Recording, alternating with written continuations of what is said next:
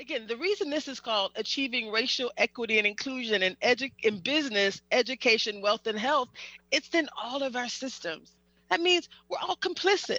But what's the good news about that is that means we can all be a part of the solution. So if you work for one of those companies that has made a grand declaration about what they're going to do for equity and inclusion, we're asking you to join this movement, this grassroots movement, to really add a little additional pressure to those C E Os who, for years, you'll hear, you'll hear Bill talk about this. This is not a new conversation. These same C E Os who said that they are one hundred percent focused on changing things, this is a conversation we've had for years. So what we're bringing to you is a new conversation, a new activation, the opportunity to truly transform.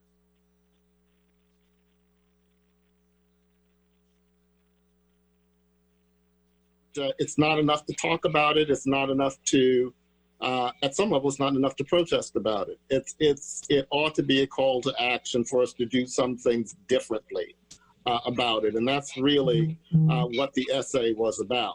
It, it was about the responsibility that we all have to change the status quo, to make a difference, to address systemic racism in some concrete ways that, that ultimately uh, will lead to its demise.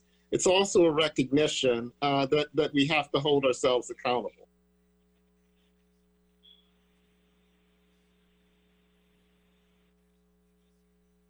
I want to draw awareness to the things that you don't want to talk about, that you want to sweep underneath the rug. That is the reality of the life that we live day in and day out. I'm done with trying to make you feel like it's okay. It's not your problem. It's not your fault. It is your problem. And until you recognize and realize that it is your problem, you're not going to do anything about it.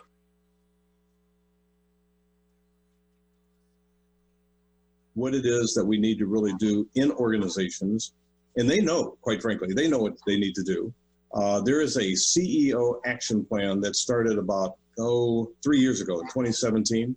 And there are now well over a thousand companies that have signed on with a commitment, a stated commitment to furthering diversity and advancing diversity and inclusion in the business. Yet and still today, we still see the tremendous disparities that have resulted from, I'll call it, false promises.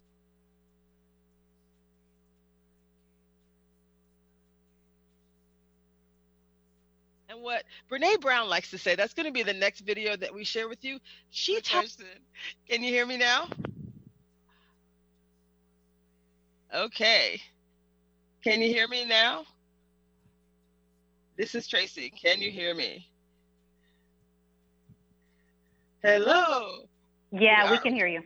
Oh, we great. Can hear you. From the, can you hear me from my headphones or the computer, Nate? I know my, we just had a little technical issue. You can hear me from the headphone. Okay. I can't hear myself. Okay, perfect. You can still hear me now. Yeah? Yes, okay, perfect. See, this is a live show, people, and I'm actually in my garden. I know this looks like a fake background, but it isn't. These are like live live lilies, and I'm sitting in my back, my backyard, in my garden, and we're doing a live show, so we'll just edit this part out. It's okay. So this is Traci Harrell, and what's super exciting about today is, um, you know, we get to continue a conversation, you know, that, that really is going to change the status quo. And today with me, I have two amazing individuals. Uh, Cassandra Mitchell was with us actually in session number two, which we had yesterday, of this Bigger Than Me Success Series, Achieving Racial Equity and Inclusion in Business, Education, Wealth, and Health. It's a systems change. It's a movement to really change the status quo. And so, Cassandra, why are you here with us? Why are you, why do you think this is important? And what would you say actually to individuals who don't think it's important? Is there a call to action that you would share? Yes. I, I guess, you know, first I would say thank you, Traci, for, for allowing me to join again and, um, and being a part of this conversation. For, for those who don't feel it's important, I would honestly say that then step aside and let us do our work. let let us move forward. Don't don't block us. Don't prevent us from doing what we know was right. That will also benefit you, but allow us to move forward and, and making and seeing a change. That's what I would say to folks who don't don't believe in in the work that needs to be done. Um, and, and like I said before, and I'll continue to say it, if not now, then when? If we're not going to make a change now, after everything that we have seen, after all the educational resources and tools that are now available for people, that people are finally, you know, um, willing to pick up books and watch videos and educational videos, right? They're finally listening and learning to, to friends and peers and coworkers. And, and, and so again, after hearing and learning and taking all this information in, and if you still feel the way that you feel, then that's unfortunate. But all I could say is this, this, let's step aside and allow us to do the work. You, and and I'm say, okay with that. And I'm okay. I'm okay with people stepping aside and allowing us to do the work, because but, but again, what, there's what, gonna, what there's going to be blockers? naysayers.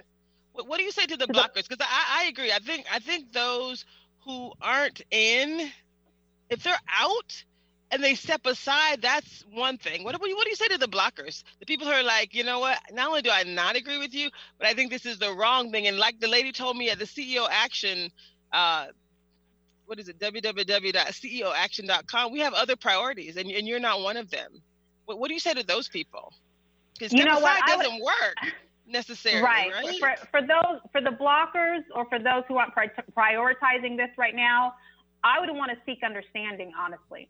Right. I would want to I would I would ask, can we have a conversation for so I could better, better understand why you're blocking us from moving forward or why this isn't a priority. Right.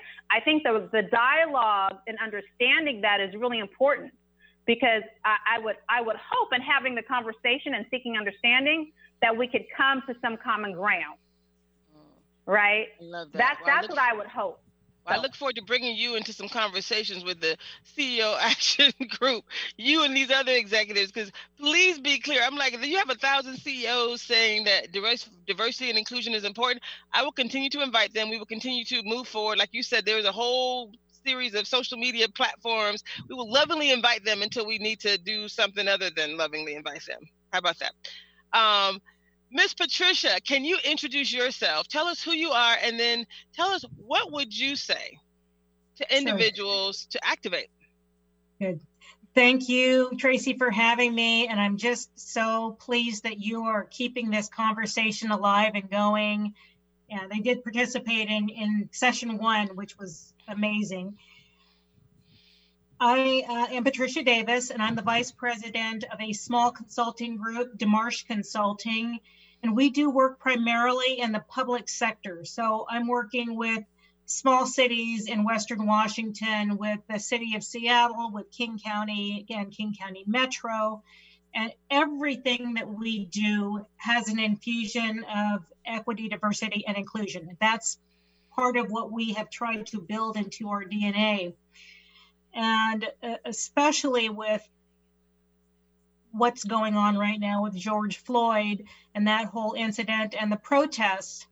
I'm working with a county up north, and I won't mention who they are, but their leadership, all the way from their board of county commissioners to their to their, their entire leadership team, is right on board with equity and diversity and inclusion. And in having those conversations, they actually created a proclamation, and they used really strong language. I mean, they used the word racist. This is a ninety-five percent white county. And wow. so so they wrote this. I mean, my heart was was on fire after I read this proclamation, because it was so rich in what it was saying. And it didn't mince words. It didn't soften language, which I think is important. Well, I also work with another group, and they are sort of the the group that don't they don't think they have a problem. I am literally the only Black face that they see on a, you know, right now a weekly basis, but in their Zoom meetings. And so I was starting to have these conversations, but with this group, they are so adverse to just the word racism. And it's not calling them racist. It's just they're, they they just can't even hear it. So I'm starting to feel that any any training that I do up there, whether it has anything to do with equity, diversity, inclusion or not, they think that that's what I'm going to talk about. So they're already edgy. No, edgy, exactly. So I am navigating how to have these conversations because it's not optional for them. This is a directive from their top leadership, and they're they have to do something in terms of uh, education. And I'm really happy to be a part of it because I'm sort of trying to navigate ways in which I talk to this white audience who doesn't really think that there's a problem other than people are protesting in the streets, and that's dangerous. Right, right. And and that and that's part of, like I said, that's why we're continuing this conversation. That's why we're bringing people on to tell their stories. It's it's so important. Like I said, this is, you know, this is, it's hard work. Part of the reason I'm sitting here in my garden, this is, again, not a fake uh, prop. I'm sitting here smelling the, the, the lilies, basically, because it is hard work. Even I need to, to to surround myself with beauty. I get such joy. These are my babies, right? It's such joy. It's hard work. And we need to refuel and recharge. Cassandra, one of the things you said um, yesterday, I had two therapists on the call.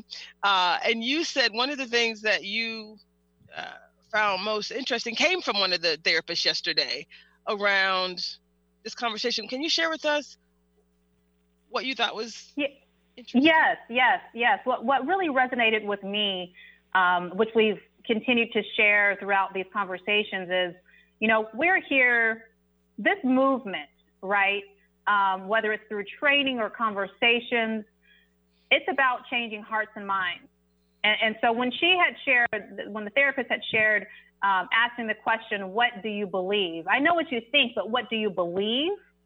I thought that was such an important question to ask folks, because if they if they don't believe in respecting all human beings, and and really, and, and that's just a that's such a broad term, right? Of course, someone's going to say, well, of course I re- respect all human beings, but then we got to pull back the layers, right? And and ask the tough questions that will make people uncomfortable, but but that's That's where we need to get to. We need to get to the core of what people are believing, and and and being honest with themselves on recognizing or having that self-awareness of of of of you know what, and they don't have to say it out loud. I, I feel like sometimes people have these self-reflections as they're listening and they're learning, and and recognizing, you know, finally that, you know what, I, my, I, I do have this mentality of us versus them,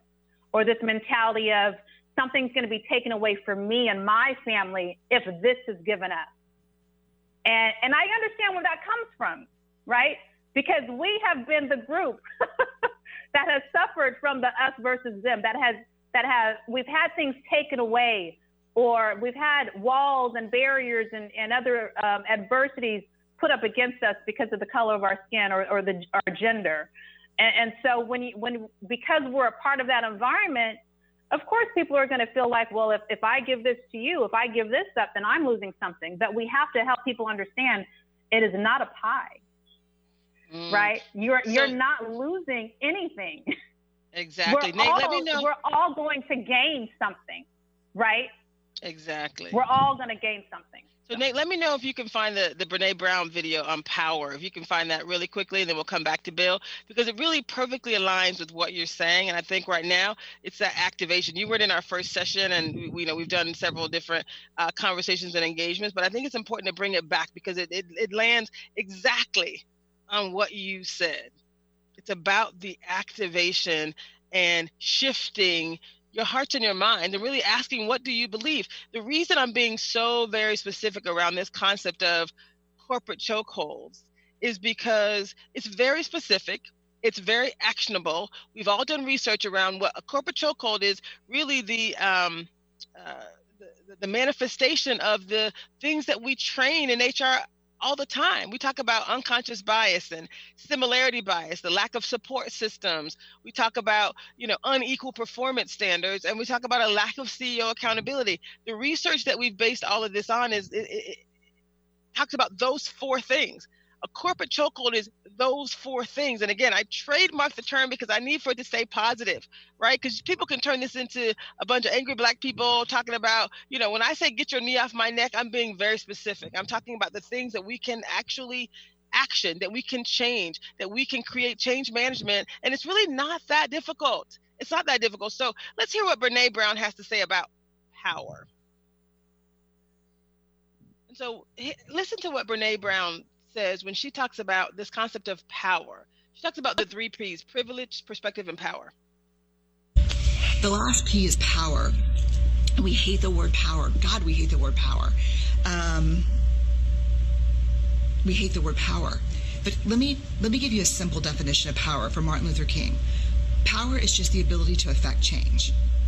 And then let me tell you about powerlessness. As someone who's spent my entire career studying shame and fear, powerlessness is the most dangerous state that we can ever experience. It leads to violence, isolation, shame, self-harm. Power is just the ability to accept, to, to affect change. For somehow we have come to the belief, not just in this country, because I work all over the world, that power is finite. That if I share some with Olivia and Genia, that's two pieces of a pie of eight. And now I only have six eighths of that pie left. It's a zero-sum game. But that is not power. That is power over. And power over is finite, for sure. And I think what we're witnessing across the world today is power over's last stand. We are picturing really fearful, desperate people saying, I am afraid to move from a world of power over to power with and power to, to shared power, a belief in power that's infinite, a belief that power doesn't run out. It's not zero sum. There is no evidence anywhere that power over is effective. Because when we lead and when we act, and even when we parent from a position of power over, we, by definition, disempower people who have great experiences, ideas, and stories to bring to the table. Mm, you love that. You love that, Cassandra. Do you love how she talks about, you know, power is it's it's an infinite opportunity to, to shift power. When we talk about, you know, I say we have to move from courageous conversations to courageous activations. And that absolutely relates to this concept of shifting the power. The reason all of these corporate chokeholds, the reason unconscious bias, which is something we all talk about in our companies, the reason that's persisted is, and the impact that it has is, for us, it is a knee on the neck. It is absolutely a corporate chokehold for Black professionals, for leaders, and not for all of us. I'm not speaking for all Black people, just let me make sure that's very clear. I'm not speaking for all of us, but for those people who have experienced it, which I can tell you based on interviews, based on research, it's about eighty-five percent of all Black people have experienced some form of unconscious bias, um, and that's being conservative, right? That's being conservative. So when you think about this power shift, we're asking people to basically pause. We heard a lot also from the therapist yesterday and, and others about interruptions. I think when they talked about systems, systems are designed to maintain the status quo. The only way to change the systems, which our culture within corporate America, it's it's all a system, right? And so the only way to change the culture is to interrupt. To interrupt, would you agree? So part of what we're bringing to them, the the, the action item, is to to, to to to integrate these, what I'm calling bigger than me moments. It's a bigger than me movement, because a bigger than me moment allows for the power to be equalized in that moment. In that moment, it's like a natural flow. And I have a whole protocol change management system around it. We just need some corporations that are willing to hear it and start implementing it. And at the end of the day, those who don't believe that there's any need for any type of shift in power, for any different conversation, for any uh, activation that looks different than what they've been doing for thirty years, that's when we talked about, you know, a different um, next step needs to happen and will happen as it relates to, do we believe that those companies actually care? Do we believe that their belief system aligns with what we are willing to accept? Your thoughts, Miss uh, Mitchell? I see you writing fear, so you might as well just I tell me. I am, I am. And and then I want to hear from Patricia, because, you know, she, yes. she's doing this work on a daily basis. But my, my thoughts really quickly. I, I think sometimes, well, not just think, and not just sometimes. So let me let me rephrase that. The shift in power, just just saying that alone, I know makes people nervous, right? Because that that's the fear, right? Well, if I give up my power and then give it to you, what's going to happen to me? And so I want us to be careful when we when we say those words, because I'm not taking a I'm not taking someone's power away, even though that's happened to me, and I have to fight to keep my power, right? That's that's a going above and beyond and and and doing much more, twice as more as my peer who who may not be Black, but but I'm not. Having equity and inclusion inclusion is not taking power away from anyone. I just want to be able to keep my power, right? I don't want you to have power over me, just like you don't want that. You don't want anyone else to have power over you. So, so I think it's important that um, we not allow people to take that power from us, and, and, and we have to control the narrative. If we control it, we can control the narrative. I love so, it. Patricia, what, what, what are your thoughts add. about, what are your thoughts, Patricia, about this concept of um, interruptions, changing the culture? Again, systems are designed to maintain the status quo. So in order to change a system, we have to bring in new thought, new actions, interruptions to change things. So what are your thoughts about shifting power through this concept of interruptions, changing things, changing how people think and what they believe? I love the thought of interruptions and disruptors. What I don't like is when they're just a moment in time instead of a movement in time. And now we have that opportunity to be a movement in time. And I'm already hearing a lot of, from a lot of my clients, it's, you know, they just, they're done with the interruption. They're done with the COVID. They're done with the protests. They're done with, you know, all, all the news. They're tired of being interrupted. Well, it's like, no, we're going to stay a little bit interrupted here because we need to make some change. And I think what they don't understand, especially from the Black perspective, is we're not trying to get even. We're just trying to get equal. I didn't come up with that. I borrowed it from somebody, but I thought it was brilliant when I heard it. It's, it's brilliant.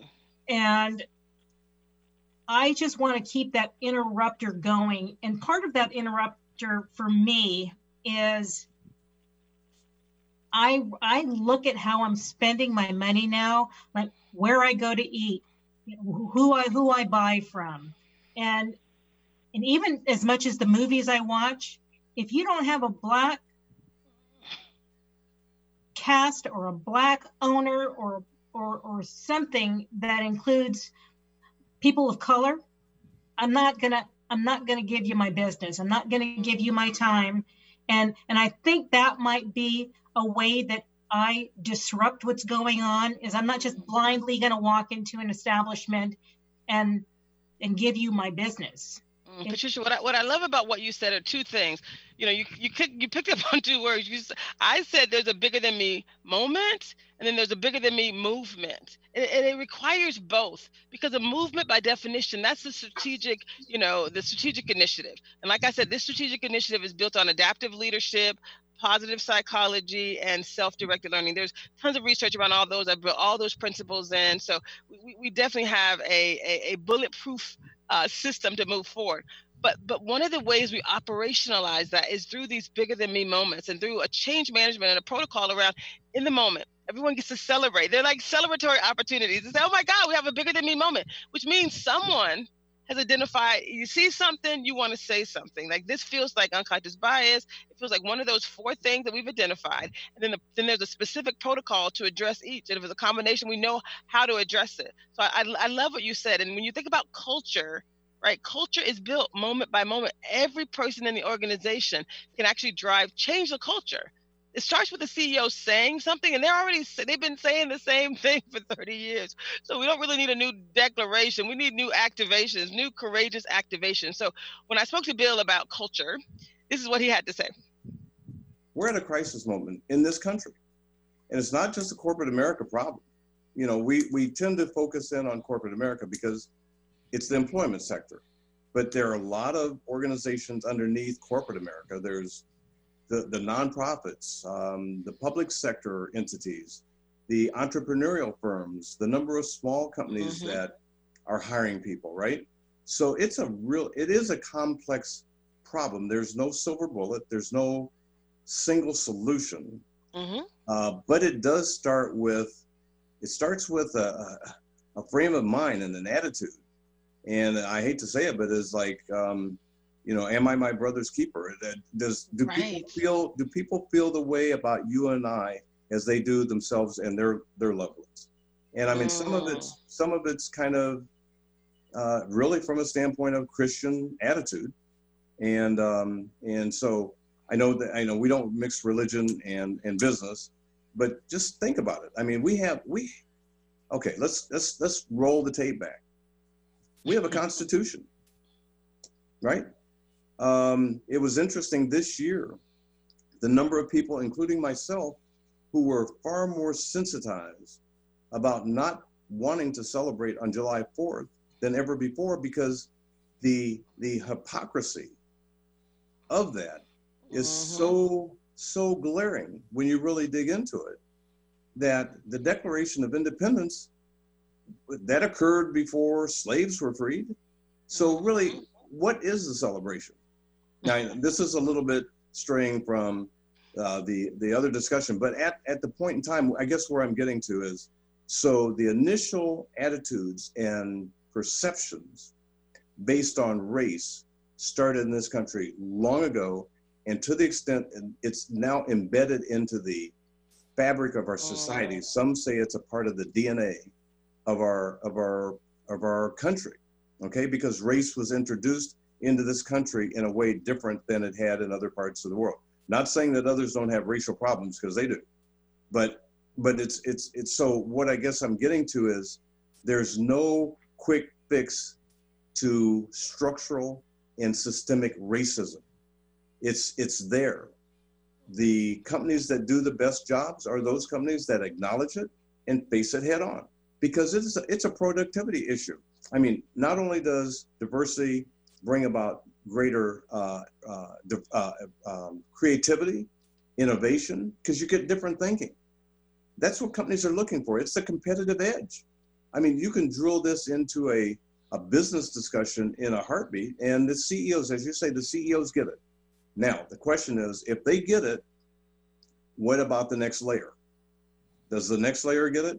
Because if the C E O gets it, and they don't, and they just sit on getting it, and they talk about it, but they don't enforce it, it's not going to go anywhere. So it's just a, a just a nice conversation. You know, I love that, and I said this in the um, the last segment. I I, I loved uh, not everybody's favorite, but Jack Welch, uh, Neutron Jack, as they called him, the former chairman and C E O of G E. He said it. He hit the nail on the head. He said it's all about results. Everything is just conversation. So when you put together a, a robust strategic planning process that focuses on diversity, inclusion, and equity, it, it has to have outcomes. There are business outcomes, there are people outcomes, there are cultural outcomes, because businesses operate on people and culture. People get the work done. The culture, though, is that engine that really engages people and makes them feel Uh, uh, as though they're valued, they're respected, and even now the conversation is around, do you feel like you belong? Is there this mm-hmm. feeling of belonging? I think that's hard to measure, but uh, Gallup does it. Uh, a lot of mm-hmm. the employee engagement surveys tap into how people really feel about where they work. And so there are, there are a lot of things out there for companies to do. So you don't need the C E O action plan to get to where you need to get to. You just need to get to where you need to get to. You need to, right. It needs to be a call to action. You you gotta get real. Do you love him? You just need to get to where we need to get to, right? So basically he's saying what you said, Cassandra, and what you said uh, as well, uh, Patricia, if you think about it, we just gotta do what we're doing. We just had to continue to move forward. We gotta continue to activate. We have to continue to lead this initiative like people who truly wanna see change. And those who it's for, it will be for them. Right, we're going to be asking for support from the people who want to be supportive, and and, and we can't be.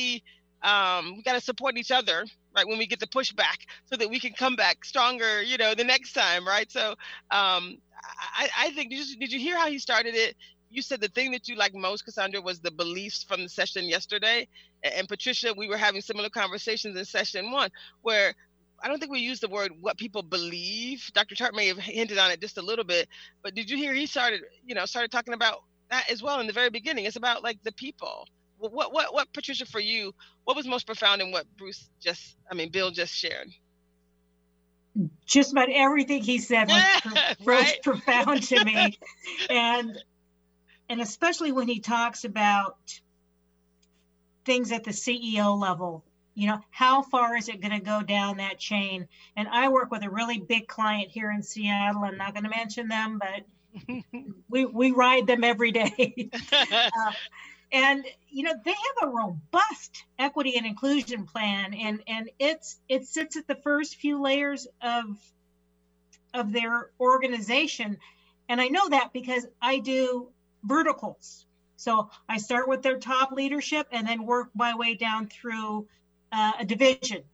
And by the time you get to the the boots on the ground people, equity, diversity, inclusion mean absolutely nothing.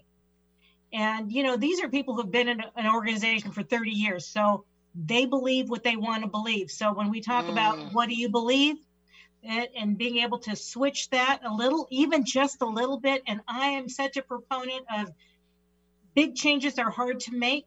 So we start with small changes and small habits so that we can see some nice big results. I think yes. that's that's critically important uh, to, that we start having, you know, those conversations.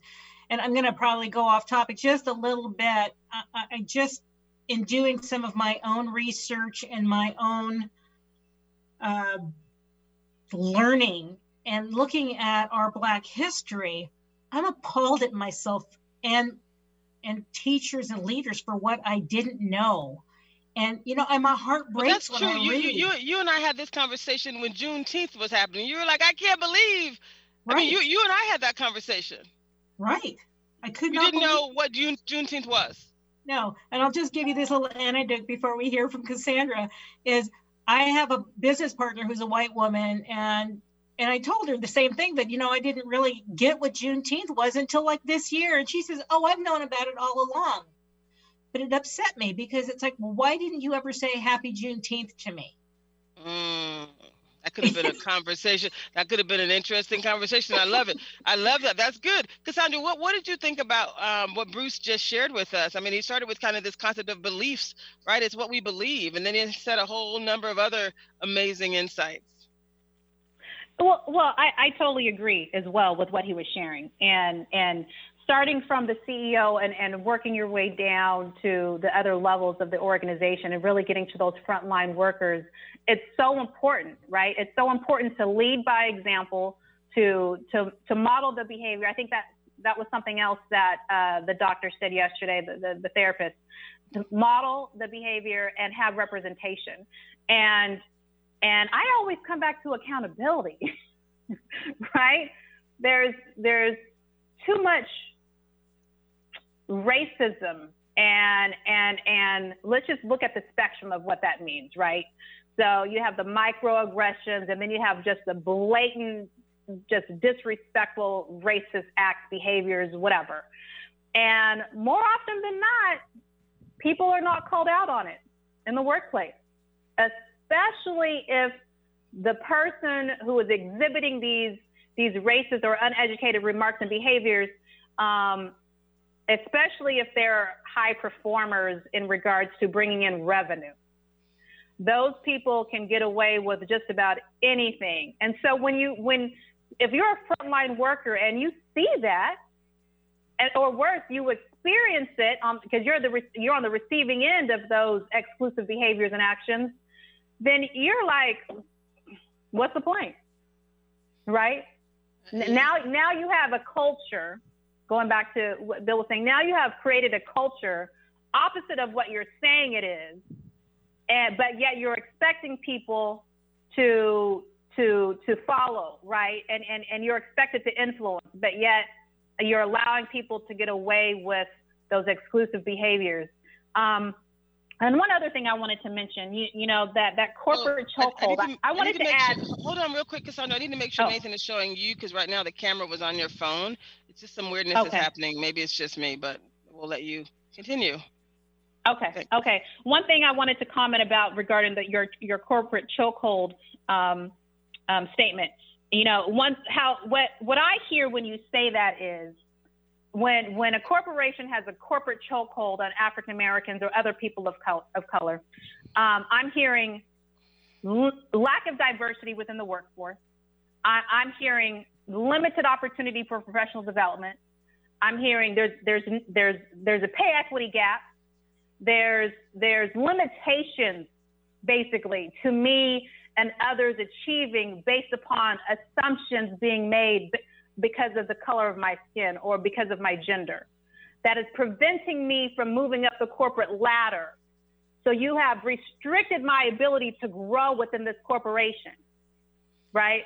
That's what I hear when I hear corporate so chokeholds. And I want to make sure people are so hearing that par- too. So, so that's part of it.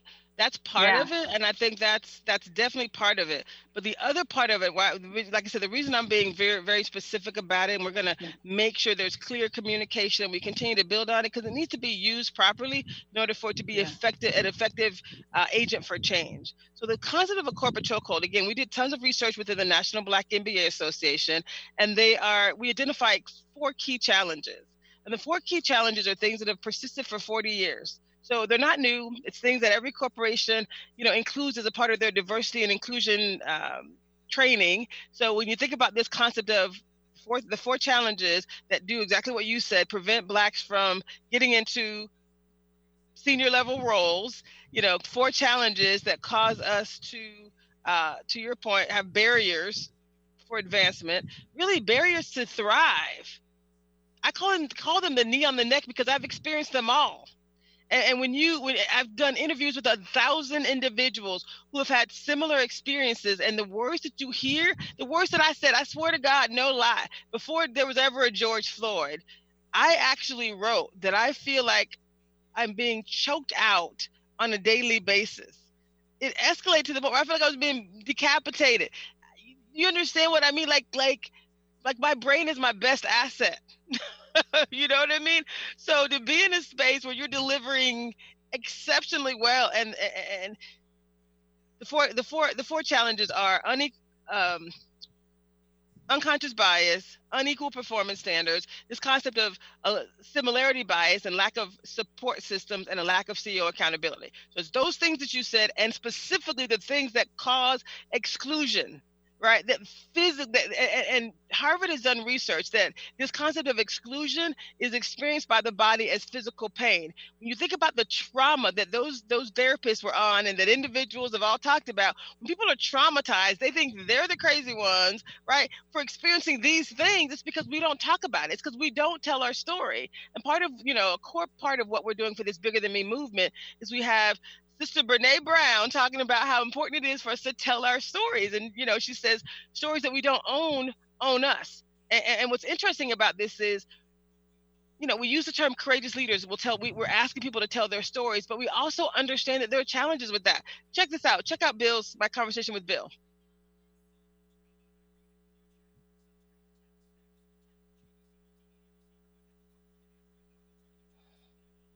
So I think we got to get the, the, the audio together with that. But um, what's interesting is this this these corporate chokeholds. He's ready. The corporate chokeholds um, are basic challenges that we experience. Our solution includes these Bigger Than Me moments, this Bigger Than Me movement. Part of it is telling our story. You mentioned that you're doing that at KeyBank. Um, but again, we'll talk about that's not always easy for everyone. So we'll talk about that. You're someone who's in one of those corporations who you're, you're experiencing one of those four challenges, un, unconscious bias, unequal performance standards, et cetera. What, what, what advice would you tell that person to, to, to have the courage to tell their story? Because that's part of it, right? A Me Too movement, you know, movements by definition need to have courageous people stepping up. So what words would you share with those individuals? Well, that, that's, that's a, that's, that's a tough question. That's a tough question, because I can't just say, you need to call it out. uh, because quite frankly, we've seen what happens. You know, people are afraid of retribution. And when you call something out, you have to be ready, because quite frankly, what happened to women when they called it out? Sexual harassment, what happened? Mm-hmm. They lost their jobs, they got demoted, they got cast away. And the same thing happens when it comes to race. Race is a mm-hmm. very, very explosive and a very uncomfortable accusation to be put in that category. I hear it all the time. Uh, some say it glibly, but I think a lot of people say, I'm not a racist. That's mm-hmm. the initial reaction that you get. But by the very nature that you've grown up with privilege and bias all around you, nobody's saying you're a flaming racist, but you may have some racist tendencies in you, and, and it, that's unconscious bias, okay? But if you're the victim, the, the, the challenge that I find is, Traci, the I, I, I find victimization of, it's like victimizing the victim. Yeah. Blaming the victim for calling out Mary Jane, who we all know is a nice Christian person and wouldn't wouldn't go there. So they start to question the integrity of the person who's the accuser. Mm. And, and that's and that's that's really tough to deal with. Uh, and it's very real. It happens all the time. Uh, and it's it I, and I would go so far as to it's it can be an age thing. It can be right. a generational issue. Um, uh, but there's a lot of dismissive behavior that comes from bias. Right. And, and it's just, you know, you call it unconscious bias. Well, it's, yeah, it's unconscious for a reason, uh, because people are unknown. But sometimes people, they know. Right. And a lot of times people know, they know what's right. I, lo- I love it when he says that. They know. They know. But he also said, I mean, Cassandra, I'm going to start with you because you're, you're in a role of corporate responsibility. So if part of your responsibility as the leader in corporate responsibility is to help, you know, move this conversation forward. And I know you said you've been having conversations within KeyBank. What he just said is real. I mean, part of what we're going to be asking people to do is to tell their story. But but what about what he just said? What What are your thoughts about that? I, I totally one hundred percent agree. You, you have to be able to tell your story. And I I am so proud of, of the company that I work for, for allowing us the space to have the conversation. And not just the conversation about race and social equity, uh, social justice, but a true, open, honest, transparent, vulnerable, I am telling you how I feel conversation, right? Like there there are no, there are all, all All every every we've been allowed to just be ourselves and, and sharing our story. And I have to tell you, the, the benefit of that has been phenomenal. The benefit of having my coworkers hear our stories, and when I say ours, I lead our African American employee resource group. And and so we came together and, and with our leaders, and we said, let's have these conversations. And these are conversations, by the way, that are happening across our enterprise. And and I was able to host the four conversations in Washington, Oregon, and Alaska. And it was truly a safe space. I started off the conversation saying, let's remember our values as an organization. Let's respect each other. Let's allow people to be uncomfortable, uncomfortable being uncomfortable.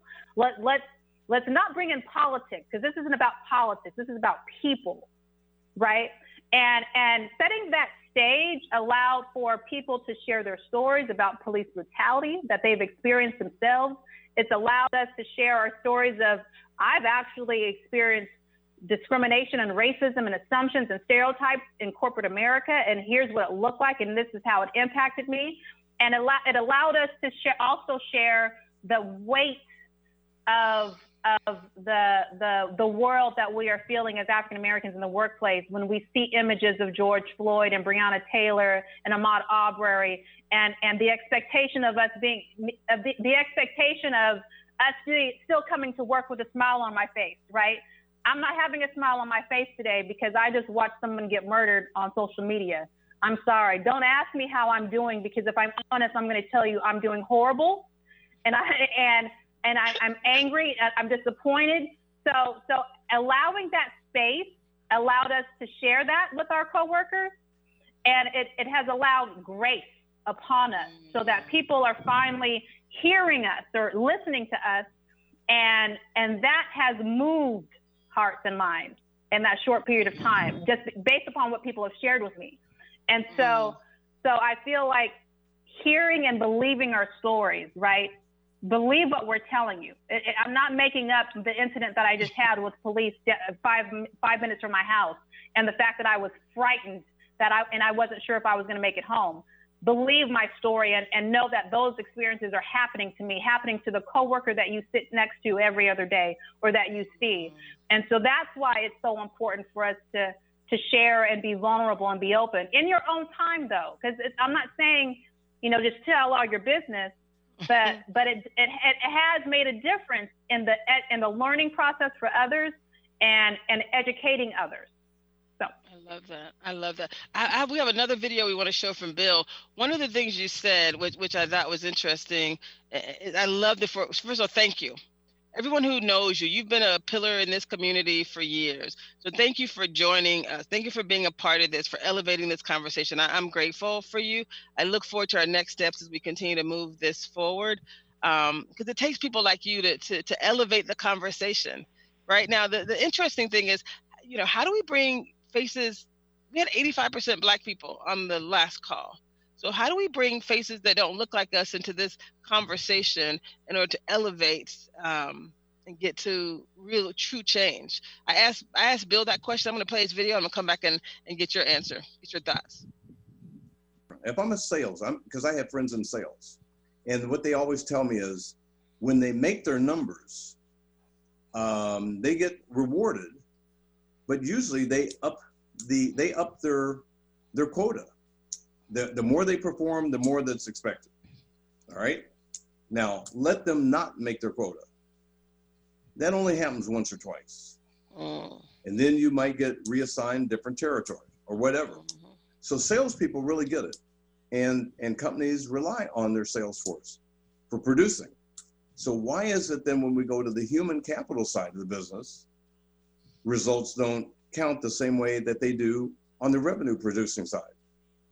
And that's when companies don't really, they, they say they value people, but I really question whether they value people to the, excuse me, to the extent that they really say they do. I'm just, I'm just being kind of linear about it. And, and if you say it, mean what you say, say what you mean and mean what you say, and then stick to it. And then spread that through the organization. You cascade that that message through the organization, and you assign accountabilities all the way through. Most and, and you can go on, you can Google this, what all you want. The, some of the best companies too have included compensation as a part of their performance management system, and diversity, equity, and inclusion are included in there along with business measurements. For managers, managers of people in particular, D and I is a measurable business. Uh, it's it's a performance issue.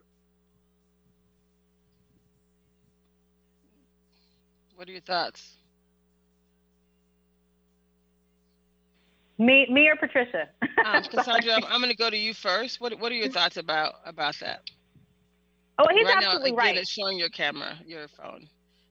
Okay, um, I'm not sure how to fix that, but but he, he's again. I, Okay, I, I agree. You know, my, before I got into corporate responsibility, I was in human resources for about twenty years. So accountability and measuring goals and objectives is critical, right? It, it, if it's not measured, then how can you hold people accountable? So, so the fact that um, there are organizations out there that are putting, you know, putting, you know, uh, walking the talk and saying, no, this is just as important as generating revenue. You need people to generate revenue, and and you want those people to be engaged, and you want them to, to stay with the organization. So how could D E I not be a part of a measurable goal for a leader, and uh, for that matter, for everyone who works in, in the corporation, in, in the business? And um, I, I think um, until that happens, and until that best practice is shared across the board, then you're going to have you know, D E I looked at as a, a nice to have, or um, just just something that we do, but we're not truly measured on, and we're not really held accountable to. Um, but but in order to make the change, you have to hold folks accountable. You you have to hold folks accountable. I, I'm held accountable for making sure that in my work of working with nonprofits and identifying opportunities for us to invest and support programs in the local community, and and, and also looking at uh, equity and inclusion um, in those efforts, I, I'm measured on that. And, and and so, you know, if I if I don't achieve those goals, then that's going to impact, you know, pay and and and, other, and everything else. So so I totally agree with what he's saying. You have to be held accountable, and it has to be something that's uh, if people are if corporations are taking it seriously and it's a priority, then then that's what they're they're going to make sure that happens. I love it, Patricia. One of the words that I heard Bill say was, It has to be a it has to be a must do. It can't be a nice to have. It has to be a we must do better. We have less than a minute left. What words would you say to people to emphasize we must do better? Taking it from a nice to have to a must have. Yeah, I will have to say that uh, I have a client who part of their practice every single time they have a meeting every day, they have a safety minute, and they have an equity, diversity, and inclusion mm. minute. And everyone is to participate in that. So it could be what you did, what you saw, what you didn't do, and what you could have done. And, I love and they that. all bring something beautiful to the table. And I don't know how much they're measured on that, but they do it like a religion. And I have borrowed that. So when I have meetings with some of my other clients, we do that. I, I love that. Some some of the some of the, the elements that are part of these bigger than me moments or these bigger than me movement, it does include celebrating them. Like, oh my God, we have a bigger than me moment. Someone thinks that there's some um, unconscious bias that they've experienced, right? It's a celebration. So together we're going to continue this conversation, but more so than anything, we're going to continue courageous activations. Ladies, thank you so much. Thank you so much for being here today. Thank you for being part of this initiative. I could not be more excited to be connected with individuals like you who are ready to truly change the status quo.